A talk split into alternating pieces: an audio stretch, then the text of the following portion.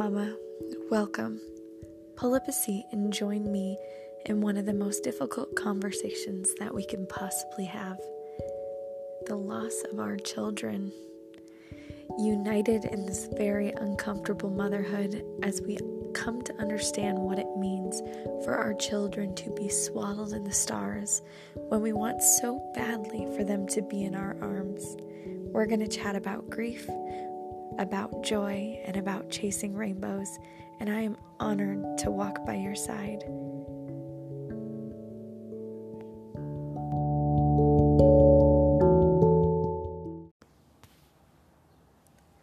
Hey, Mama, happy Easter, and welcome back to the podcast.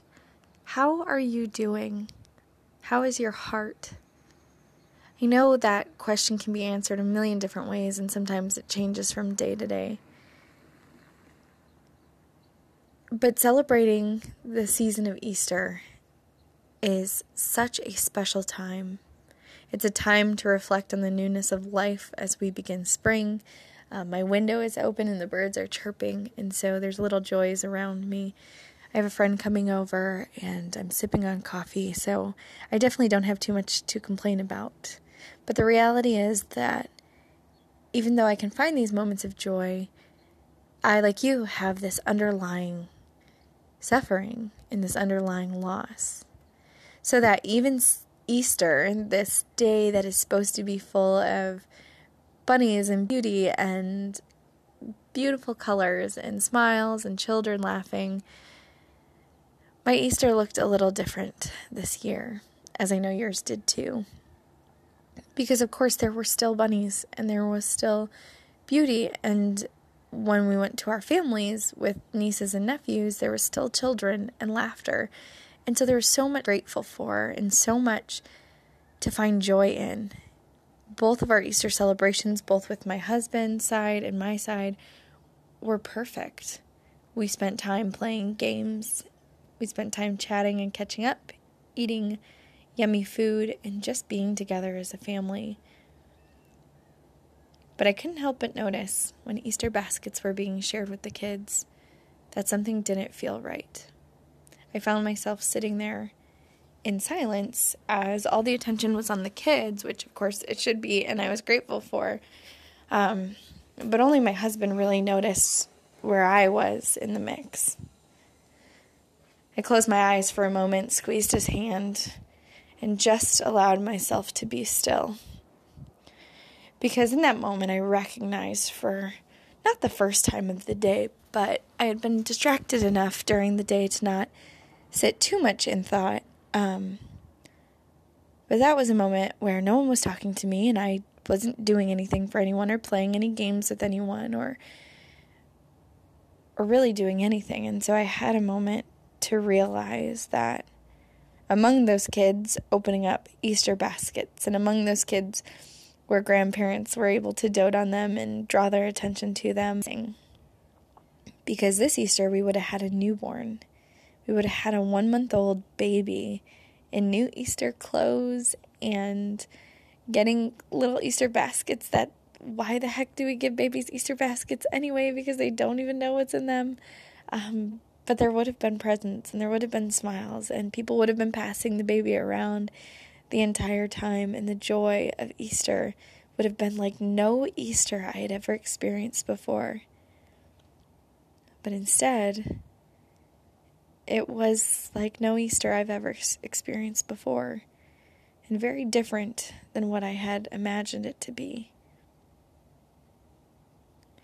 In my faith, Easter is a time of hope but it's also a time of suffering.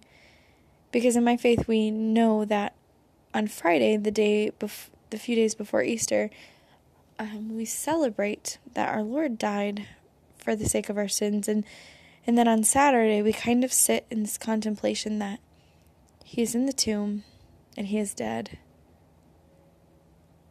Before we can celebrate the resurrection, we have to process the loss, and so I think Holy Week looked a lot different for me this year. Now, I know not all of you are Christian, um, so we won't chat about that too much, but I couldn't go without being said that these few days leading up to Easter, I was able to feel the loss in a new way. The tomb felt colder, and the heart of Christ's mother felt deeper. I couldn't imagine the loss before that she had felt for her child, and I found myself able to contemplate a little cl- more closely to her heart this year. And in some ways, that did make Easter more special. Even though we weren't holding a newborn child and laughing and sharing in the joy of newness of life, which is what Easter's meant for, um, we found ourselves at a cemetery on Saturday morning putting little Easter eggs, um, like ones that you can stick in the ground, flowers, and a windmill, and a little butterfly that my mother got for our child. And so we decorated and we celebrated, and we did our best to honor our baby, to choose joy even amidst the pain.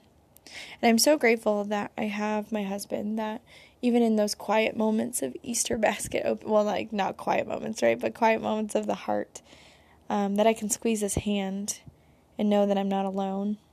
I know some of you are fortunate and have that experience as well. And I also know that some of you don't have that experience. And so I'm so sorry if you felt more alone than you should have this season. I'm hopeful that you have someone you can talk to about this journey and about this loss. And if you don't, please know that you can talk to me um, of course, I'm going to include my Linktree site in the show notes below where you can find different ways to contact me um, through the Facebook page or the Instagram page, which is new and looks a little sketchy because there's only a few people following, but um, I'm hopeful that that will grow. But know that you can contact me in those places, that you can share your story with me, and that you don't have to be alone. We have a Discord group with mamas who um, have a space to share and connect. And it's an honor to be able to walk alongside you and alongside them. We also have a Mama's Tribe where um, it's a small subscription fee that um, allows you access to a Zoom room where you can chat with other mamas who have experienced loss. And we, we just really dive into our day to day life and our day to day living and how we choose to honor our children on the regular. We bring them to life by sharing in stories or things that remind us of them or ways that we've shared them with others. It's such a gift to have these spaces, and so I want to encourage you to check some of those out if you have not already. Next week, we're actually going to be doing our first interview. We're going to be chatting with Sonia, and it's such a perfect timing for her episode because she's going to share with us how she found her child in the beauty of the earth, really, just in nature and how um, it has been such a gift for her to honor her child and how she does that in her day to day life.